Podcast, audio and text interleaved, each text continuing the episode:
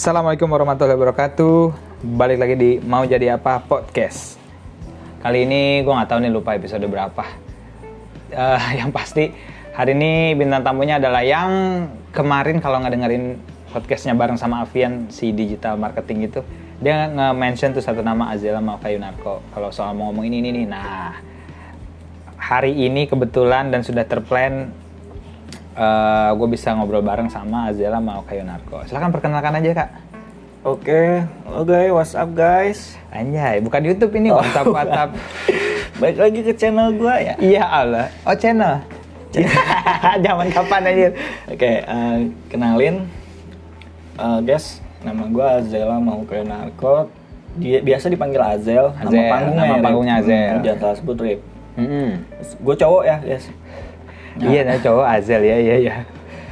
Eh, kebetulan gue temen dari SMP-nya Arif, SMA juga bareng. SMA bareng, SMP bareng. Teman seperdiskusian lah, seperkopian. Kopian. Banyak hal-hal yang kita diskusiin lah. Seper grup WhatsApp. Iya betul. Oke jadi gue perkenalan ya. Mm-mm. Gua sekarang professionally profesi gua adalah communication strategis Rip. Communication strategis. Mm, Lebih spesifiknya public relations sih, Public atau relation. PR atau humas. Atau PR masyarakat. atau humas banyak juga tuh namanya. tuh. Iya. Atau PR atau bahasa humas. Indonesianya humas. Bahasa Indonesia humas. Ah, ah.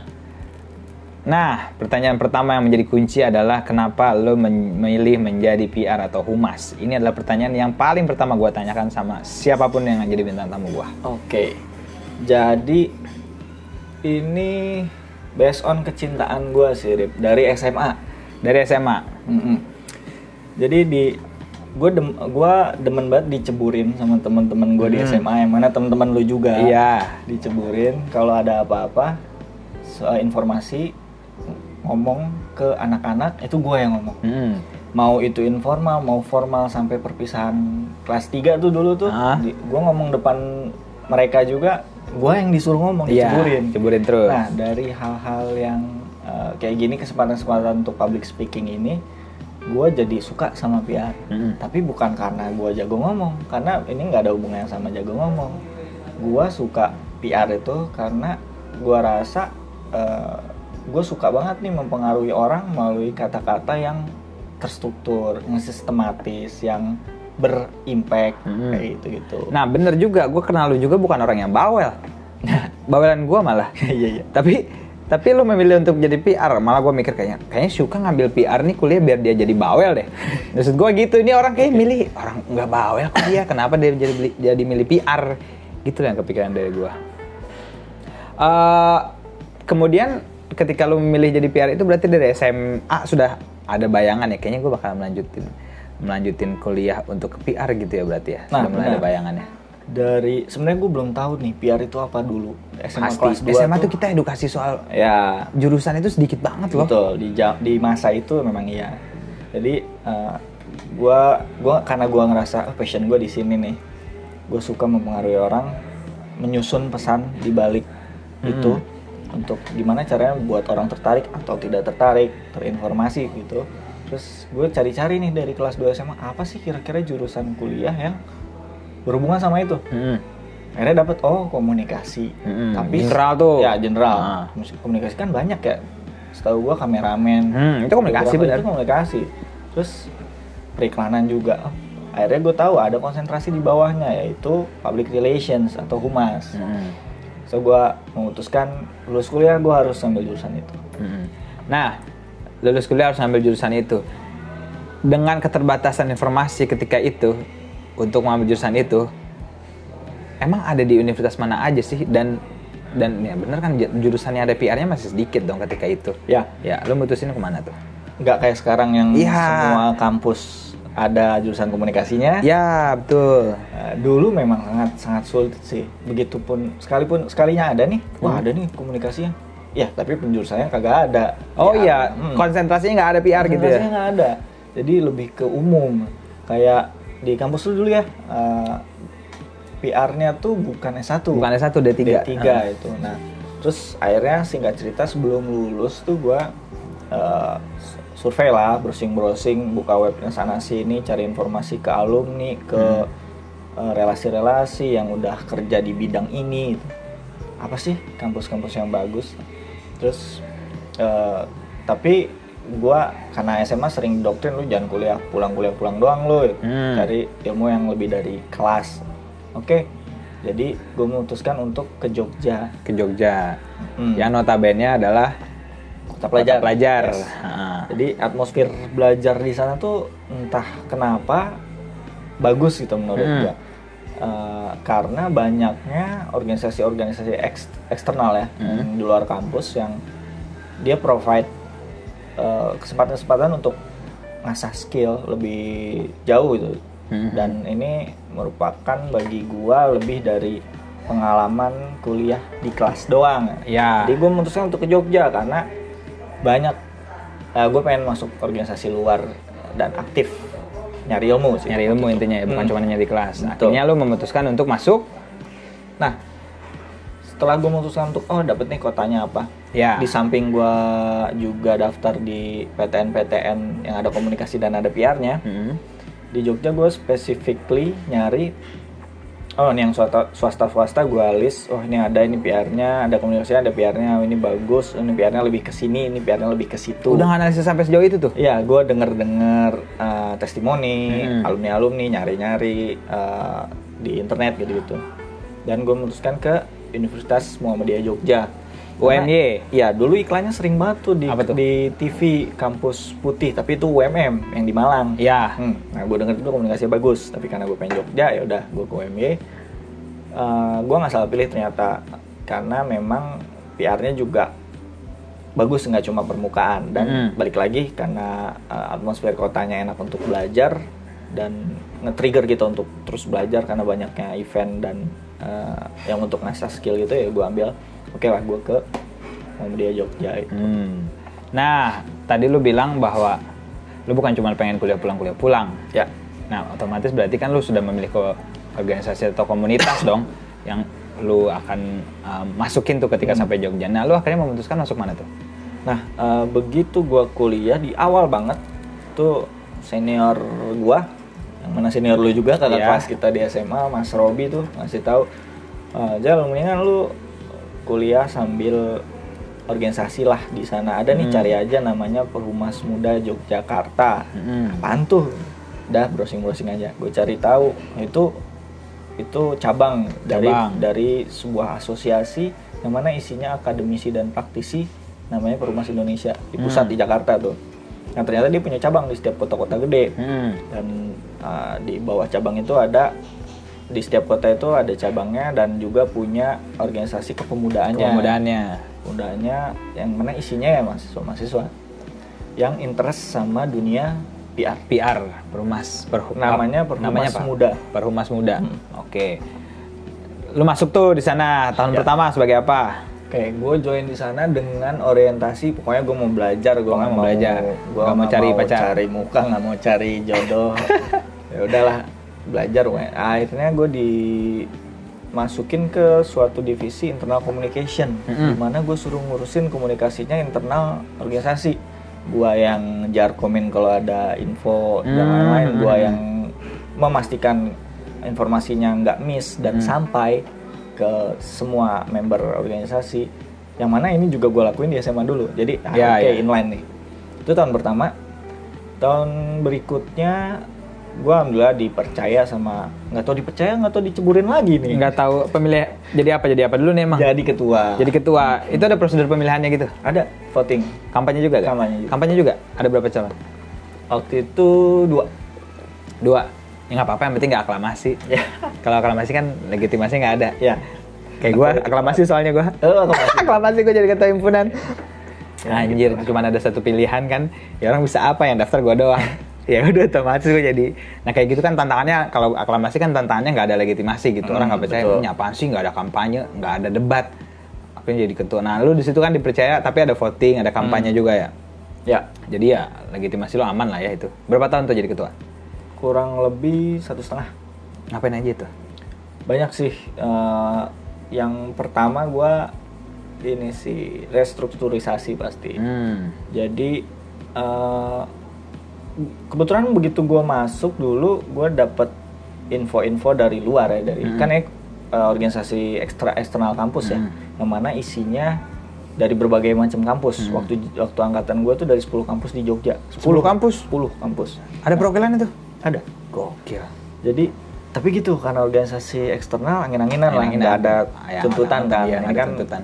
volunteer ya jadinya jatuhnya terus gue dapat uh, informasi begitu gue di sana terlalu eksklusif nih kayaknya perumas muda nih Iya, iya, jadi iya, iya. uh, apa jadi wadah untuk anggotanya doang nah begitu gue dipercaya naik gue tarik juga calon apa paslon musuh Ah. jadi wakil gue waktu itu Mau tuh? mau Nah ini yang kadang tidak terjadi di jurusan atau di organisasi komunitas lain. Nah, oposisi jadi rekan sih jadi rekan? idenya juga bagus Idenya bagus. Sayang banget nih orang kalau nggak diangkat ya. betul ya Oke, ra- oke. rangkul lah orang-orang baik lah orang-orang bagus yang mau kerja nah singkat cerita gue bikin struktur gua terus gue mau rebranding nih Hmm. Eh, image-nya citranya PMY waktu Perumas Hmm. Muda Yogyakarta nggak boleh seperti ini akhirnya gue dan tim Hmm. eh, bikin sebuah gerakan yang mana menjadikan eh, yang dalam bentuk program ya menjadikan si PMY ini lebih inklusif Lebih inklusif. nggak eksklusif lebih Hmm. terbuka lah so karena orientasi gua masuk sini dari awal itu untuk belajar jadi ya kenapa enggak ini jadi wadah yang sama untuk belajar bagi orang-orang yang lebih luas bukan cuma anggota doang Hmm. so gue mulai rangkul organisasi-organisasi di setiap kampus di Jogja Hmm, Himpunan. masuk tuh ke kampus-kampus tuh. masuk ke himpunan-himpunan kan gue ada ada bekal anggota gue ada anak kampus ini anak Ah. UGM anak UIN Itu lu pakai lah Gua- tuh. pakai itu untuk kerjasama sama himpunan-himpunan komunikasi di Hmm. setiap kampus bikin apa bikin program pelatihan uh, workshop seminar hal-hal yang sesederhana itu tapi me- menunjukkan dan sesuai objektif gue untuk menjadikan PMY ini dulu lebih inklusif Inklusif. jadi ya kita belajar bareng. Sampai puncaknya waktu itu kita ngajak kurang lebih 20 organisasi kepemudaan di Jogja dan Semarang Mm-mm. untuk campaign yang asap waktu itu yang Ya, ya, ya, ya, yang parah banget. Kita campaign itu ngumpulin dana terus apa long march juga di hari apa tuh hari pemuda Ah. pas banget di hari pemuda terus kita long march dananya yang terkumpul kita sumbangin untuk jadi bibit pohon di tanemin di Riau Di Riau itu. karena ya walaupun kita nggak bisa ngasih solusi untuk madamin kebakarannya Hmm. tapi kita ya seenggaknya ngasih harapan bahwa ada pohon lagi kok di sana lagi untuk nanti ya. menanggulangi ini gitu. dan itu kita tanaminnya di sekolah-sekolah dasar gitu biar mereka ngerti dari awal untuk jaga alam gitu. nah Hmm. hal-hal kayak gini mungkin eh, bagi orang biasa orang awam yang melihat ini cuma sekedar aktivitas sosial Hmm. tapi di balik ini juga ada per- perancangan yang berhubungan sama jurusan gua. Iya. Konseptualnya kan berangkat dari Yes. perhumas muda itu. Nah, nggak lari dari tujuan gue untuk belajar dan tujuan yang lain untuk mempraktikkan ilmunya yang didapat di kelas untuk di sini ya kita bikinlah program yang implementatif Hmm. ilmu-ilmu yang kita pelajarin kita bisa pakai bisa share juga dan ini kan uh, joint operation ya uh, program join dari berbagai organisasi lain. Jadi banyak masukan dan juga banyak culture yang beda lagi masuk ya jadi kita kita kemas sedemikian rupa yang mana itu idenya dari ide banyak orang Hmm. bukan cuma pribadi. Nah hal kayak gini yang yang memang gue cari tuh. Gue pengen jadi PR ya, Ya, gue pengen ya. jadi communication strategis. Ya gue manfaatin masa muda gue masa belajar gue untuk nambah pengalaman ya. Salah Babat satu abis pengalaman. pokoknya semua lahan-lahan Yes. belajar ya.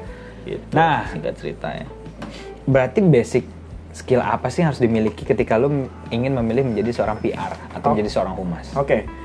Eh, awal gue tahu, ah gue pengen bisa jago nyusun pesan, Hmm. di- jadi orang di balik layar bukan cuma ngomong ya. Hmm.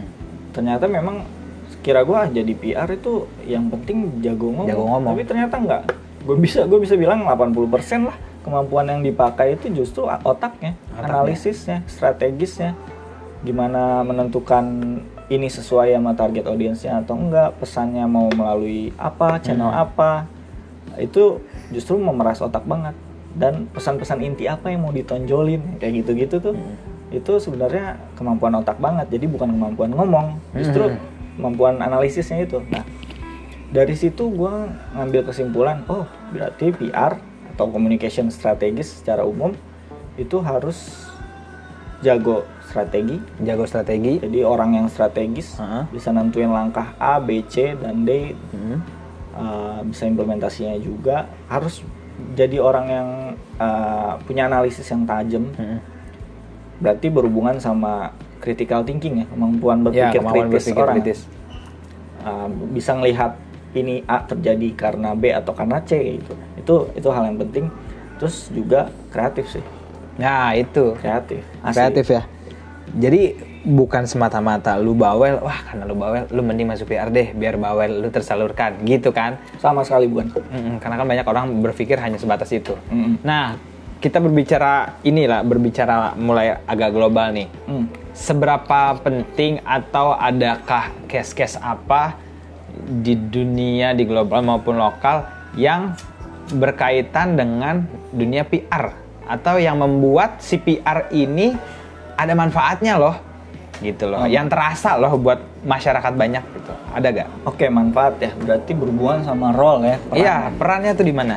Nah, uh, gua rasa di Indonesia ada kemajuan di profesi ini ya, Mm-mm. dalam artian kenaikan derajat dan yang udah bisa membuka banyak mata company besar, Mm-mm. bos-bos uh, company untuk memandang PR tuh bukan lagi uh, hal teknis yang dilakukan. Hal teknis yang gue maksud ya sekedar ngeliping koran, terus jadi tukang foto, Tukang foto. setiap event Mm-mm. gitu-gitu, bikin pidato Iya, untuk iya, iya. bosnya, bukan bukan bukan lagi hal yang uh, demikian. Walaupun itu tetap sama pentingnya, Hmm. cuma uh, seiring berjalannya waktu peran dan fungsi PR di Indonesia juga Berkembang. berkembang. Mm-mm. Karena memang sekarang nih seiring dengan banyaknya startup di Indonesia, Ya. ya, uh, sorry sebelumnya gue juga punya basic uh, pengalaman, Pengalaman. di salah satu uh, PR konsultan di Hmm. Jakarta lokal tapi leading nih dia leading di dalam me- membantu startup startup branding Mm-mm. jadi memang gue udah punya pengalaman kerja bareng startup Mm-mm. semakin banyaknya startup ini banyak juga yang semakin melek kalau ternyata startup startup ini walaupun perusahaan-perusahaan baru juga butuh PR sedari awal gitu Iyalah buat exposure, buat perkenalan. Yes, jadi bukan cuma perusahaan gede aja yang butuh. Nah, bicara soal peran, sampai sestrategis ngebantuin perusahaan atau bisnis nyari investor bisa, Bisa sampai sana. bisa. Oh, kayak gini berarti pikiran gampangnya kayak misalnya lu ngebikin citra atau lu ngebikin kayak company profile yang memang isinya value value banget, kemudian positif banget nih ke investor. Gue punya ini, Yes, tapi bukan jualan. tapi bukan jualan Nah, ya kan? itu, Ah, kita- bedanya kita itu jualan. kita nggak- nggak jualan tapi lu hanya menyajikan bahwa uniquely-nya di sini, Ya, kemudian fokusnya ini, fokusnya ini. Jadi nggak inline dengan investor gitu. betul. Karena Susah dong memang- berarti lu benar mikir dong. Wah parah. Otak gua ada uh, sisa setengah kayaknya mikirin kayak gitu. Setengah lagi bodo amat dong sama diri sendiri bodo amat berarti. Udah habis. Nah, eh, jadi PR-nya karena nggak jualan, jadi kuncinya ada di story, Hmm, cerita. cerita. Medianya banyak ya, Hmm. platformnya banyak macam-macam.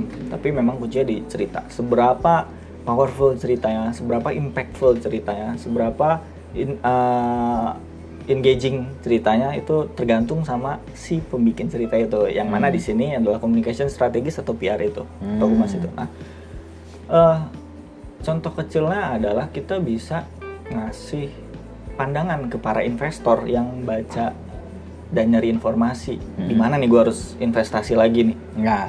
misalnya kita PR-nya startup ya kita tunjukin cerita bahwa uh, startup ini bisnis ini Hmm. berkembang bisnis ini ada pasarnya valid di Valid. market ada customernya ada uh, proyeksinya potensi seberapa besar dia bisa berkembang hal cerita-cerita kayak gini yang dicari oleh uh, Investor. investor oh gue bisa Untuk nih invest di sini ah, nah invest gitu. yakini gua nih gitu. ya Researchnya gila-gilaan berarti ya? apa ya Researchnya gila-gilaan. Waduh, itu dia.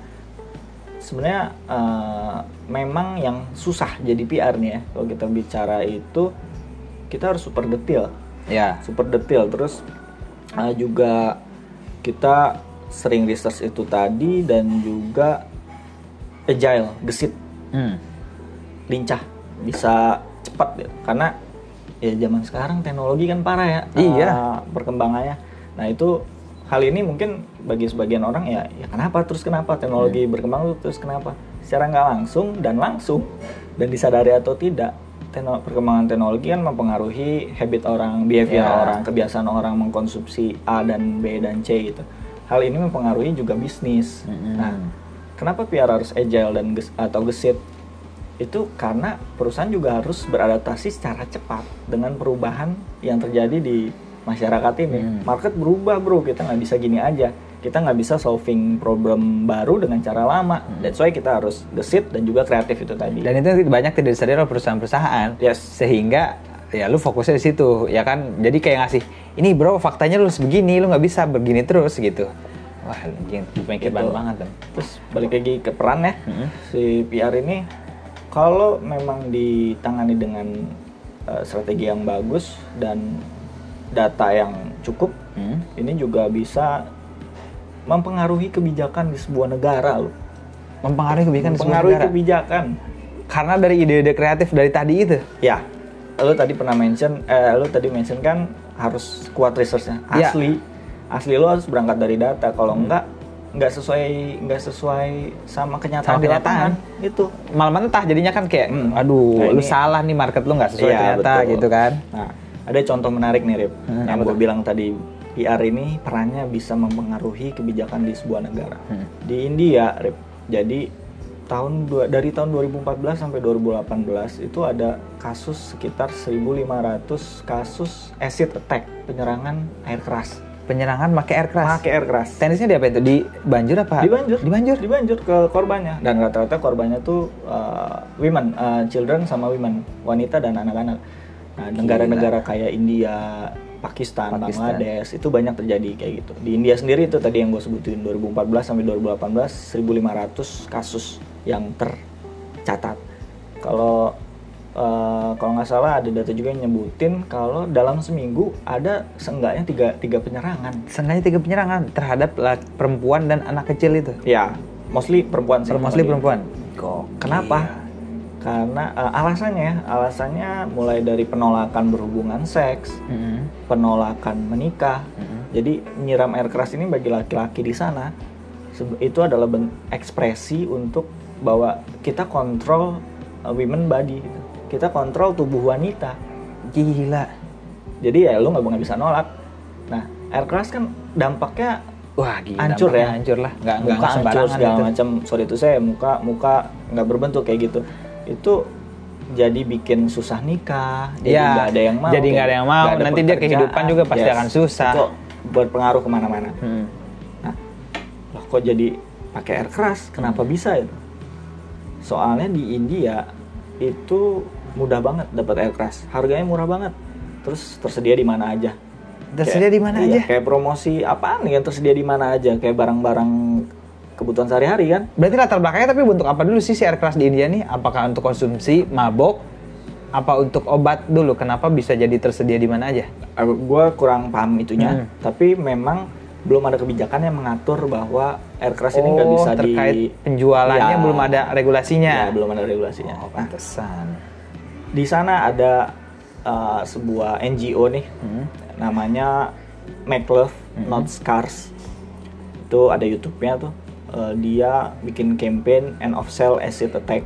Jadi uh, akhiri penjualan acid biar Ah, nggak ada air, air keras. attack lagi, hmm, air keras. Dia itu campaignnya sederhana, Rip. Ada salah satu namanya Resma Kuresi itu salah satu korban umurnya Hmm. 17 tahun. Perempuan? perempuan cantik. Dia disiram air keras Eh, kalau nggak salah ceritanya karena eh, apa?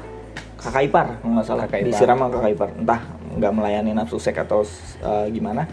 Terus dia di, si NGO ini bikin campaign beauty tutor- tutorial. Pakai lipstick pakai eyeliner kayak gitu gitu terus pemerannya ya cewek ini Cewek ini? Ah, ya si Resma ini yang mukanya sorry itu saya udah ah, matanya hilang Mhm. bekas disiram air keras.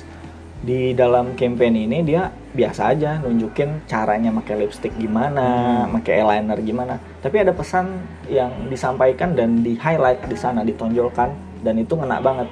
dia pesannya gini setiap setiap video tutorial dia eh, misalnya lipstick ya Lipstick. Ya, ini bisa didap lipstick ini bisa didapatkan dengan harga murah dan tersedia di mana-mana di, di seluruh India sama seperti uh, Air air keras. ini itu kenapa setiap harinya ada aja penyerangan air keras kata dia di video itu Oh iya iya iya. Terus yang iya. satu lagi eyelin- eh, eyeliner. Eh, eyeliner ini bisa didapatkan seharga 100 rupiah Hmm. di India. Satu rupiah. Nah, 100 rupiah. Terus tapi tahu gak lo kalau ternyata air keras bisa didapatkan dengan 30 rupiah. Ya, kayak gitu gitu. Oh gitu tuh fokusnya itu Iya. kampanye di situ. Nah, dari situ kita lihat arah komunikasinya mau menunjukkan, mau menekankan bahwa India ini di India memang air keras tuh gampang banget ditemuin, gam- Hmm. eh, di mana aja ada dan harga semurah itu. Nah, tujuannya apa sih dari campaign ini? Menggerakkan agar di eh, di stop penjualan, Penjualan air keras, keras. secara mudah dan tidak legal lagi gitu. Nah, viral nih, Ha. campaign ini viral di sosial media segala macem karena tersentuh orang-orang dan Hmm. juga ini fakta di lapangan gitu. Iyalah modalnya aja orang korban. Yes. Terus ini nyampe lah ke Kementerian Kesehatan di India. Hmm. Terus singkat cerita terbitlah regulasi yang ngeban si air keras ini uh, di pasar, jadi tidak lagi dijual. Tidak lagi bebas. dijual bebas. Gitu. Semua harus pada regulasi. Iya, Berhasil tuh. berhasil. Sehingga tadi lo katakan ada PR ini bisa mempengaruhi kepada kebijakan sebuah negara. Yes. Gokil. Karena karena apa namanya? pengemasan pengemasan eh, apa namanya? pengemasan sebuah penolakan gitu ya bisa dibilang ya. Jadi kayak gua nih berarti bener juga sih. Gua kalau misalnya kita literally menolak penyebaran air keras dan lu perempuan ya lu nggak ada gunanya gitu loh karena memang ketika lu bilang tadi berangkat dari tadi kan ya perempuan itu derajatnya diatur oleh laki-laki Iya. uh, bodinya diatur oleh laki-laki Iya, iya. kalau kita campaign biasa aja ya nggak akan masuk dong karena ya udahlah itu memang udah kodrat lu gitu kan Iya. tapi ketika di setting lagi campaignnya sekreatif itu Lebih menyentuh sih. lebih menyentuh pastinya ada lagi gak contoh-contoh kayak gitu Hmm, lokal sih banyak, tapi Lokal banyak. ada juga yang cukup terkenal juga di Brazil, Di Brazil. nggak salah. Eh, ada klub bola Hmm. sama kayak di Indonesia lah mereka tawuran juga, Tawuran juga, bunuh-bunuhan. fanatik. Hmm. Jadi supporter-supporter fanatis. Singkat cerita di sana ada derby, sama Derby. nih satu kota main bareng, oh satu kota dua klub nih dua klub terus ya ini ini yang musuh bubuyutan ini musuh rival abadi ini mereka yang dalam data mereka banyak yang mati. Itu. terus gimana sih cara polisian di Brazil ya? Eh, bingung kan gimana sih cara ngentiin kerusuhan ini setiap main kok kayak gini terus. Akhirnya dia hire eh, PR consultant juga. PR consultant. disusun lah strategi. Dicarilah apa sih yang ditakutin sebenarnya sama supporter-supporter lokal ini di Supporter sana. lokal, apa sih iya, iya, yang iya. ngena banget bagi mereka dan bisa bikin mereka nggak rusuh gitu. Akhirnya ditemuin bahwa ada culture di Brazil di mana seorang ibu wanita itu dihormati banget. Sangat dihormati? Sangat dihormati. Oh. Jadi dipakai lah si polisi polisi polisi yang jaga ini biasa Hmm. di stadion diganti sama ibu-ibu dari para supporter ini. Ibu-ibu dari para dari supporter ibu-ibu dari para supporter ini. Secara psikologis sih gue udah sangat kena kena banget anjing. Ibu gue nonton kalau gue ribut nih ya kan? gue mau rusuh ya nanti yang kena Yang kena polisi, nah polisi. polisinya ibu gua iya kayak gitu-gitu kenapa eh, apa hubungannya sama ini sama PR karena memang di sana ada komunikasi yang mau ditujukan untuk mengubah eh, behavior orang-orang Mm-mm. dengan tindakan itu di diutus lah si ibu-ibu ini untuk coba meredam eh, kerusuhan yang selama ini terjadi dan Hmm. itu works gitu. gila ya se se maksud gue sedetail strategis, itu sestrategis Baik itu. itu ada datanya kan berarti? Iya berarti dia research dulu yang soal apa sih culture yang ada di sini gitu. Ya. wah gila sedetail itu. Gokil ya. Jadi berarti bukan hanya sekedar yang gua tahu ya. Ini kan gue sangat awam mengenai PR yang gua tahu ya PR juru bicara lu merupakan sebuah covernya perusahaan. Ada berita buruk kita counter dengan berita baik. Ada berita buruk kita counter dengan uh, artikel-artikel positif yang orang banyak nggak tahu itu tugasnya situ yang gua tahu ternyata ternyata luas banget faktanya ya setelah kita mengetahui ya ya sangat strategis sih. Mm-hmm. Memang posisinya emang udah di eh, leher perusahaan sih memang. Iya iya. Nah, seiring berkembangnya zaman sekarang media sosial yang gila-gilaan perkembangannya, menurut lu itu apa sih peran yang sangat butuh banget nih PR? Karena gua rasa sekarang orang sudah selektif banget dia, ah gua tidak perlulah gua mm, ah, apa namanya perusahaan meng-hire seorang PR karena gua tahu market gua di sini. Udah sangat tergam- tergambar nyata gitu pemetaannya gitu loh. Kalau yang bisa diterapkan sekarang atau menurut lu yang sekarang peran yang sangat aktual dari seorang PR itu Ya jelas fungsi utamanya memang eh, namanya public relations ya, Iya. Eh, menjaga hubungan yang baik yang dua arah dengan semua publiknya, Hmm. semua eh, semua stakeholders yang pemegang kepentingannya banyak macam-macam ada internal ada eksternal juga. Hmm. Nah eh, di era mabok informasi ini, Parah. kan setiap setiap Parah. hari orang konsumsi informasi udah terlalu banyak. terlalu banyak jadi gua hari ini mau baca berita apa malah kadang gua udah baca pun teman gua eh lu tahu gak ya gua nggak tahu ternyata nih Hmm. ada gue yang ketinggalan loh gitu loh Jadi eh hoax pun di mana-mana gitu kan. Karena Parah. saking banyaknya informasi yang beredar, yang mana yang harus dipercaya, yang mana bisa dijadiin pedoman itu. Nah, PR di sini ya balik lagi karena eh, kuncinya adalah kita harus mengengage orang melalui konten, melalui cerita, melalui story tadi gue bilang. Yang mana story itu memang harus dilandaskan dengan data yang valid. Hmm. Karena apa? Karena banyaknya informasi ini jadi bias mana yang beneran itu atau mana yang ini bohong gitu. Hmm. Nah, eh, pemilihan konten, pemilihan story yang valid itu tadi itu secara tidak langsung akan mempengaruhi eh, hubungannya dengan publik-publiknya.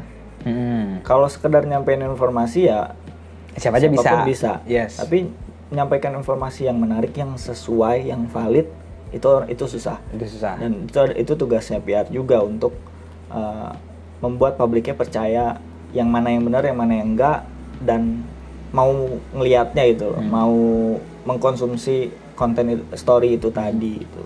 Jadi memang di balik cerita yang menarik itu ada perumusan-perumusan yang dilakukan oleh si communication strategis atau PR ini. nah fenomena sekarang kan media sosial itu sangat banyak nih kak Hmm. misalnya Twitter itu Twitter kan sangat uh, update gitu gua baca gua telat dikit ini gua ketinggalan berita di home gua pasti langsung akan ketimpa sama berita-berita yang terupdate lagi update lagi update lagi nah fenomena yang gue pengen tanyakan adalah ketika fenomena WA group nih Oke. Nah, WA group ini kita sebagai yang muda menyadari sekali ketika ada orang tua memiliki wewenang terhadap medianya sendiri, dia merasa bahwa berhak menyampaikan berita apa pun. ya, Sepakat gak nih? iya sepakat. Jadi banyak orang tua yang menurut gua dia memiliki media sosial tapi dia tidak peduli dengan orang yang melihat media medianya itu melihat apa yang dia update melihat apa yang dia tulis. Sehingga timbullah kayak WA grup bahas hoax hoax nih. Kayak misalnya berita belum beres kayak misalnya terupdate. Virus corona HP lu Xiaomi itu ada virusnya bang. Kayak HP gue Xiaomi mulu nih masalahnya nih. Kan bahaya. Jurusan mulu. iya kan virusan dulu gua. Nah eh, apa sih yang bisa kita edukasi terhadap satu kalau anak muda itu sudah sangat sangat mudah lah menurut gua dalam artian mereka sangat logik lah apa yang bisa apa yang kita jelaskan rata-rata dia masuk lah gitu walaupun awalnya pasti penolakan buat misalnya orang-orang tua kak Hmm. Oke. apa yang bisa kita educate agar lebih bijak Oke. karena itu pasti peran lu juga dong Eh, ini berhubungan sama generasi kita, generasi patah hati sih. hmm kok bisa Hubungannya ya, ya jadi si bapak-bapak dan orang-orang tua kita dulu nggak eh, jadi mudah percaya karena nggak adanya fuckboy fuckboy di sana. oh iya iya iya iya di paham paham zamannya yang eh udah percaya aja dia orang baik ya. Kalau Iya, kita iya. kan nggak kita ini setia nggak nih orang Iya, iya, gitu gitu iya, iya, jadi iya. lebih lebih protektif dengan informasi yang kita konsumsi just kidding tapi memang eh kita punya kebiasaan yang baik di generasi kita ya untuk kita cek and recheck dulu sih ya kita lihat ini sumbernya dari mana terus ini dat eh, datanya kok jomplang banget. Perasaan nggak segini nih. Iya iya iya iya. Terus banyakin referensi lain. Itu jelas untuk pembanding kan informasi media ini bilang ini media ini bilang itu. Media ini bilang beda lagi. Yang mana yang benar gitu. Nah hal kayak gini karena saking banyaknya informasi tadi jadi ya ya udahlah. Gue pusing uh, mau konsumsi yang mana ya. Gue percaya satu hal tanpa dicek lagi. Tanpa dicek lagi. Memang harus ada kebiasaan yang baik uh, kebiasaan baik yang diberlakukan sih bagi pengguna-pengguna uh, media sosial platform media sosial sekarang ya. Nggak cuma asal konsumsi terus percaya dan like. Jadi jangan lihat apalagi banyak uh, headline-headline yang clickbait kan. Belum dibaca beritanya baca headline-nya aja udah percaya dia. Itu Padahal bisa jadi clickbait. Itu sebenarnya secara apa ya gue baca secara undang-undang kode etik jurnalis itu sudah sangat melanggar loh kak iya gak sih? Iya sih. Maksud gue udah sangat kan nomor satu adalah tidak menyebarkan berita yang hoax pastinya. Ya. kemudian harus menjaga privasi orang yang misalnya kita liput ya kan? Tidak membahas hal-hal yang di luar dengan apa masalah yang terjadi gitu. Malah lu ngebahas keluarganya padahal yang terjadi bukan itu. Oke. Sebenarnya hal ini ya kenapa banyak clickbait? Kenapa banyak media-media mainstream ternama yang judulnya ini isinya isinya itu. apa? Iya betul betul karena ya ini berhubungan juga sama bergeraknya bisnis sih. Jadi kalau ah, hasil diskusi gue sama beberapa uh, praktisi di media di nasional ya dia bilang ya itu gara-gara media orientasinya traffic. Karena duitnya di sana revenue-nya based on traffic. Jadi mau nggak mau bikin konten-konten yang uh, headline-nya unik dan engaging yang tanda kutip mancing penasaran. Iya clickable banget nih. Iya jadi ya eh, sebenarnya ini bukan terjadi di nasional aja iya. di luar negeri juga begitu. Uh, terjadi seperti itu tapi sering berjalannya waktu karena banyaknya informasi terus banyaknya ketidakpastian informasi yang mana yang benar yang mana yang enggak. Sekarang balik lagi orang uh, lebih percaya konten yang berkualitas daripada konten yang kuantitinya banyak media-media yang kuantitinya banyak. Nah, bagi media-media yang yang ngejarnya masih traffic bukan di kualitas kontennya itu sulit dilakukan karena yang penting datengin banyak traffic ke webnya dia dengan begitu uang gua revenue gue banyak gitu kan. Uh. Nah, tapi memang harusnya media juga mengubah orientasinya, mengubah uh, bisnis modelnya bukan cuma nyari dari traffic user yang datang ke webnya aja, gitu. tapi dari misalnya contoh kecil konten berbayar itu, itu kan uh, tidak mencederai peran media yang apa pun kontennya yang penting trafficnya banyak. Nah kalau kalau kalau dari yang lo bilang berarti ngomongin soal bisnis berarti ini akan berjalan cukup lama dong apa culture-nya seperti ini culture yang clickbait culture yang di mana ya judul apa isinya ya. apa gitu kalau gue percaya sih semua akan berjalan membaik seiring berjalannya waktu hmm. sebagai uh, seiring semakin teredukasinya masyarakat ya, terutama di Indonesia ya lama-lama orang juga akan sanksi ya, hmm, ya. akan akan uh, lebih protektif hmm. ini beneran gak nih ya makanya media cetak dan TV juga naik tetap konstan juga kok ininya uh, pendengar pembaca dan ah. penontonnya karena mereka butuh informasi yang valid yang valid yang menurut mereka media-media yang udah lama namanya udah besar gitu jadi nggak asal ambil di online gitu. Lama-lama juga akan bergerak ke arah sana kepastian konten dan kebenaran kontennya yang pasti dicari. Bukan kehypean dan keviralannya lagi udah bukan. Lama-lama juga akan muak ya maksudnya kayak yeah. kayak apa namanya kayak satu tema dibahas berulang dengan hanya membedakan beberapa paragraf saja gitu isinya hampir sama. Nah menurut lu nih media apa sih yang yang yang apa namanya yang sekarang harusnya dipilih sama anak muda. Karena dengan melihatnya berita yang dan itu beritanya masuk ke media apa aja bro? Yang berita-berita hoax tuh. Mm-hmm. gue kira di satu media ini cukup lah. Gue main twitter nih cukup lah di sini. Gue masuk ke instagram ada satu instagram yang sangat gosip banget. Itu lagi-lagi bahasnya itu perspektifnya itu lagi. Menurut tuh apa sih media apa yang hmm, kita nggak berbicara harus 100% bener lah ya. Pasti kan semua ada bisanya apa sih yang seenggaknya bisa lu lebih lebih jadiin pedoman lah yang jelas uh, kalau gue big names ya pasti ya mm-hmm. media-media mainstream yang namanya besar mm-hmm. itu udah udah pasti uh, bisa dipastikan lah validitasnya itu yeah. kevalitan beritanya tapi balik lagi uh, jangan cuma mengandalkan atau baca satu berita aja satu media aja sorry hmm, kuncinya itu ya, ya karena komparasi tetap jadi hal yang penting bagi audiens untuk percaya yang mana yang beneran, yang mana yang settingan medianya bahkan pentingan gitu. Tetap banyakin referensi media baca. banyakin referensi karena kalau bicara balik lagi ke profesi ini ya kalau lu mau jadi strategis di bidang komunikasi atau di atau PR lu memang harus banyak banget baca sih ya literasi digital bro. Asli. Karena memang eh, yang tadi gue sampein karena zaman berubah eh, teknologi maju masalah juga muncul yang baru bukan Ya. cuma mas- masalah yang la- yang lama. Terus cara untuk solvingnya juga beda. Harus cara yang baru cara yang lebih kreatif dan solutif.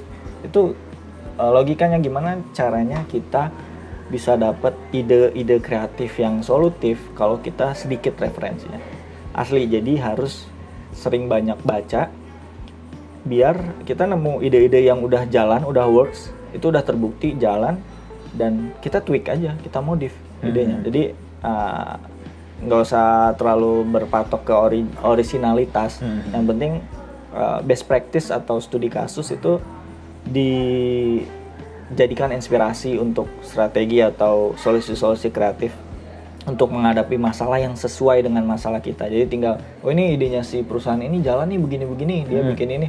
Kita kita curi aja uh, jadikan Ilmunya, inspirasi ha-ha. ilmunya. Uh, sesuaikan dengan sesuai kebutuhan masing-masing perusahaan gitu. Itu kuncinya sih memang.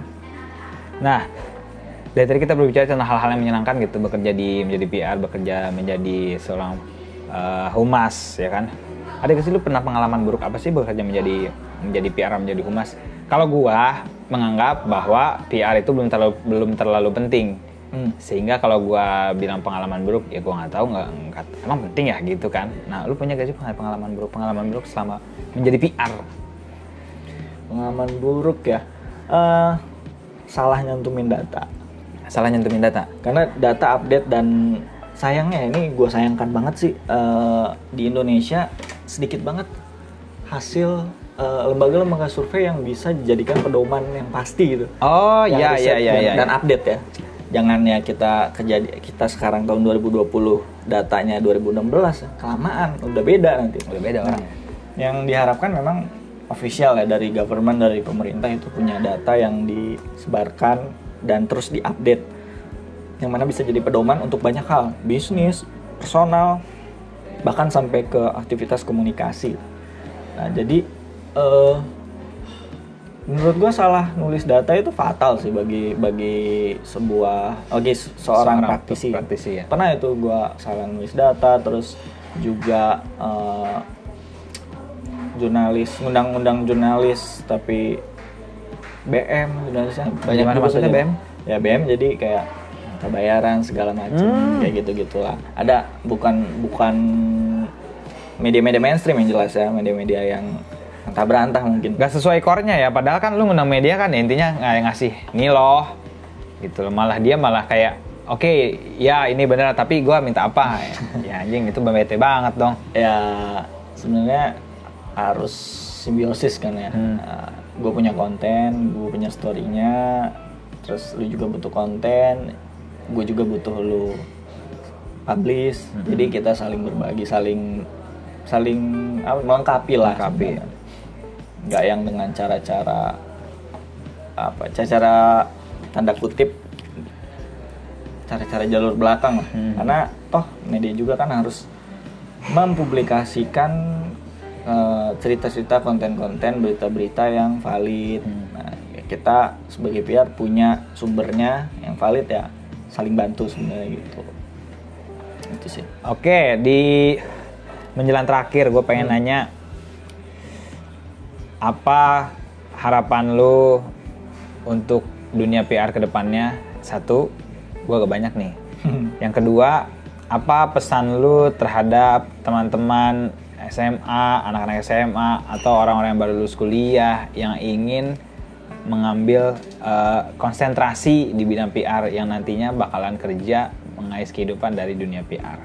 Oke, harapan gue jelas eh, di bidang komunikasi ini Hmm. semoga PR dan communication strategis lainnya bisa semakin menempati peran-peran mengisi kekosongan-kekosongan di mana pun perusahaan, NGO, swasta, negeri yang lebih strategis lagi, yang lebih berdampak lagi, yang mana menyebarkan informasi baik kan juga dampaknya kan bagus gitu.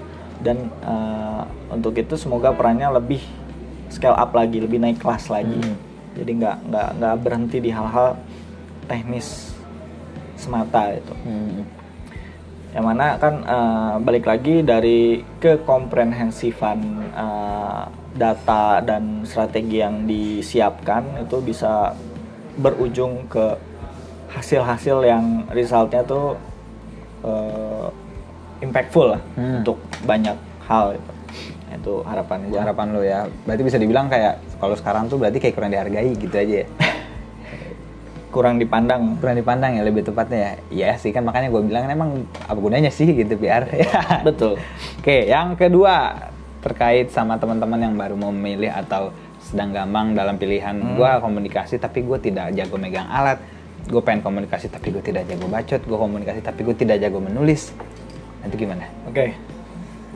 Sebenarnya spesialisasi dibutuhkan dalam setiap profesi ya, ya. gue percaya uh, inline spesialis dibanding generalis itu lebih baik karena lebih expert ya. ujungnya di situ. Nah, uh, jelas harus ada prosesnya di balik itu semua untuk menjadi seorang expert banyak uh, banyak prosesnya dari belajar, dari mencoba, bahkan dari mendengar pengalaman orang juga merupakan proses belajar bagi gue. Hmm. Nah, untuk itu bagi yang mau kuliah di jurusan PR, di komunikasi atau bagi yang pengen jadi praktisi secara profesional, sebaiknya banyakin uh, experience, banyakin uh, membaca, terutama studi kasus, hmm. best practice, apa yang udah dilakukan perusahaan A, B, C yang berhubungan dengan PR dan komunikasi dan lihat itu works works atau enggak, terus karena itu bisa dimodif hmm, untuk jadi hmm, hmm. inspirasi uh, solusi-solusi uh, kita pribadi ke depannya. Terus uh, sebenarnya karena ini ilmu ilmu komunikasi kan multidisiplin, hmm. nggak bisa berdiri sendiri. Ya, jadi itu ya tapi juga gampang diimplementasikan di mana pun. Ya. Jadi baiknya entah itu yang punya bisnis sendiri, entah itu yang uh, lagi aktif di organisasi itu bisa dipraktekkan. Banyak literaturnya untuk membantu how to-nya gimana cara uh, promosi segala macam kayak gitu-gitu itu bisa mengimplementasikan ilmu-ilmu PR hmm. hitung-hitung belajar. Iya jadi emang dari yang kita lihat sebenarnya ilmu itu ya itu-itu aja ya kan? Ya tapi kita kemas lagi ya kan dengan sekarang itu masuk gak nih gue terapin di sini? Ketika nggak masuk oke okay, next. Gue cari lagi masuk gak nih? Oh ternyata it works. Ya udah uh, eh, gue akan melakukan itu. Ya. Kurang lebih kayak gitu berarti ya, ya. betul. Oke okay. uh, eh, harapan udah. Pesan-pesan pesan-pesan buat siapa yang nanti mau memilih udah. Uh, kemudian sekarang kita berbicara general deh terakhir kan hmm. buat teman-teman yang masih belum memiliki pilihan oke okay. buat teman-teman yang masih apa namanya kita berbicara bukan PR lah ya dia bingung mau jadi apa gitu uh, apa sih yang harus modal utama yang harus kita milikin untuk naik ke tahap selanjutnya dalam artian seperti umur pun akan naik hmm. Kuliah pun kan lo ya. Oke lah lo semester satu dua pasti lo senang senang dong. Hmm. ya kan? Senang senang masa masanya kuliah. Jauh dari orang tua jauh dari pengawasan ya bisa dibilang. Apa nih pesan-pesannya buat anak muda generasi muda sekarang yang bisa sangat related dengan kehidupan yang ya sekarang kita alami nih? Okay. uh, eh, banyak banget uh, yang gagal karena tidak punya arah. Ya banyak banget entah dari tem eh gue pribadi pun pernah hmm. dari temen uh, orang lain segala segala macam salah nyemplung karena nggak tahu arah mau ke mana hmm. yang jelas hidup itu harus punya goal sih sebenarnya hmm. dan uh, kita harus nyusun itu dengan sedemikian lupa untuk lihat ibaratnya hidup itu visi jadi uh, susunlah kendaraan-kendaraan uh, yang mau digunakan mencapai visi itu. Hmm. Gitu. Jadi memang tentukan dulu apa yang lu suka Hmm. bukan hanya suka untuk main-main dalam ini dalam konteks yang serius. Nah, apa yang lu suka dan lu mau lakukan itu tanpa pamrih gitu. Hmm. maksudnya bukan tanpa bayar ya dengan senang hati gitu. Dengan passionate gitu. Dengan penuh bergairah gitu. Lu lakukan itu. Jadi kuncinya di situ. Kalau lu nemuin kesenangannya di situ ya udah lu lu jalanin aja. Hmm. Uh, di titik tertentu lu akan juga bisa menghasilkan kok dari itu dari Hmm. apa yang passion yang lu cintai entah menghasilkan duit entah menghasilkan rezeki yang lain Hmm. koneksi temen Iya iya gitu, benar-benar. gitu hal-hal kayak gitu jadi tentukan dulu arahnya mau uh, tentukan dulu tujuannya mau ke mana Hmm. nanti arahnya ngikut arahnya ngikut tergantung kendaraan yang lu pilih nanti. Gitu sih. Hmm, Oke oke. tetap harus punya tujuan Tetap harus punya tujuan ya intinya itu. Tujuan, kemudian kita pilih kendaraannya dan percaya prosesnya. ya Ya. jangan kalau lupa proses pasti akan tidak akan pernah mengkhianati hasil akan percaya hasil. aja prosesnya Ya, hold the vision proses Hmm. jalani lu akan sampai sih Oke, mungkin itu aja buat eh, episode kali ini. Gua nggak tahu lupa episode berapa nanti akan gue tulis di judulnya. Asli gue lupa banget kak. Eh, terima kasih sebelumnya Azila mau kayu narko siap sama-sama sudah berbagi dan memang ini sudah direncanakan tapi orangnya super sibuk. Emang kadang-kadang temen gue yang ajakin sibuk-sibuk sih. Kadang dia nawarin tapi dia lagi nggak di Bogor. Ayo ngetek. Iya ayo kapan pulang Bogor? Aduh nggak tahu bro kapan pulang yang ngapain ya percuma. Gue masa gue nyamperin lu.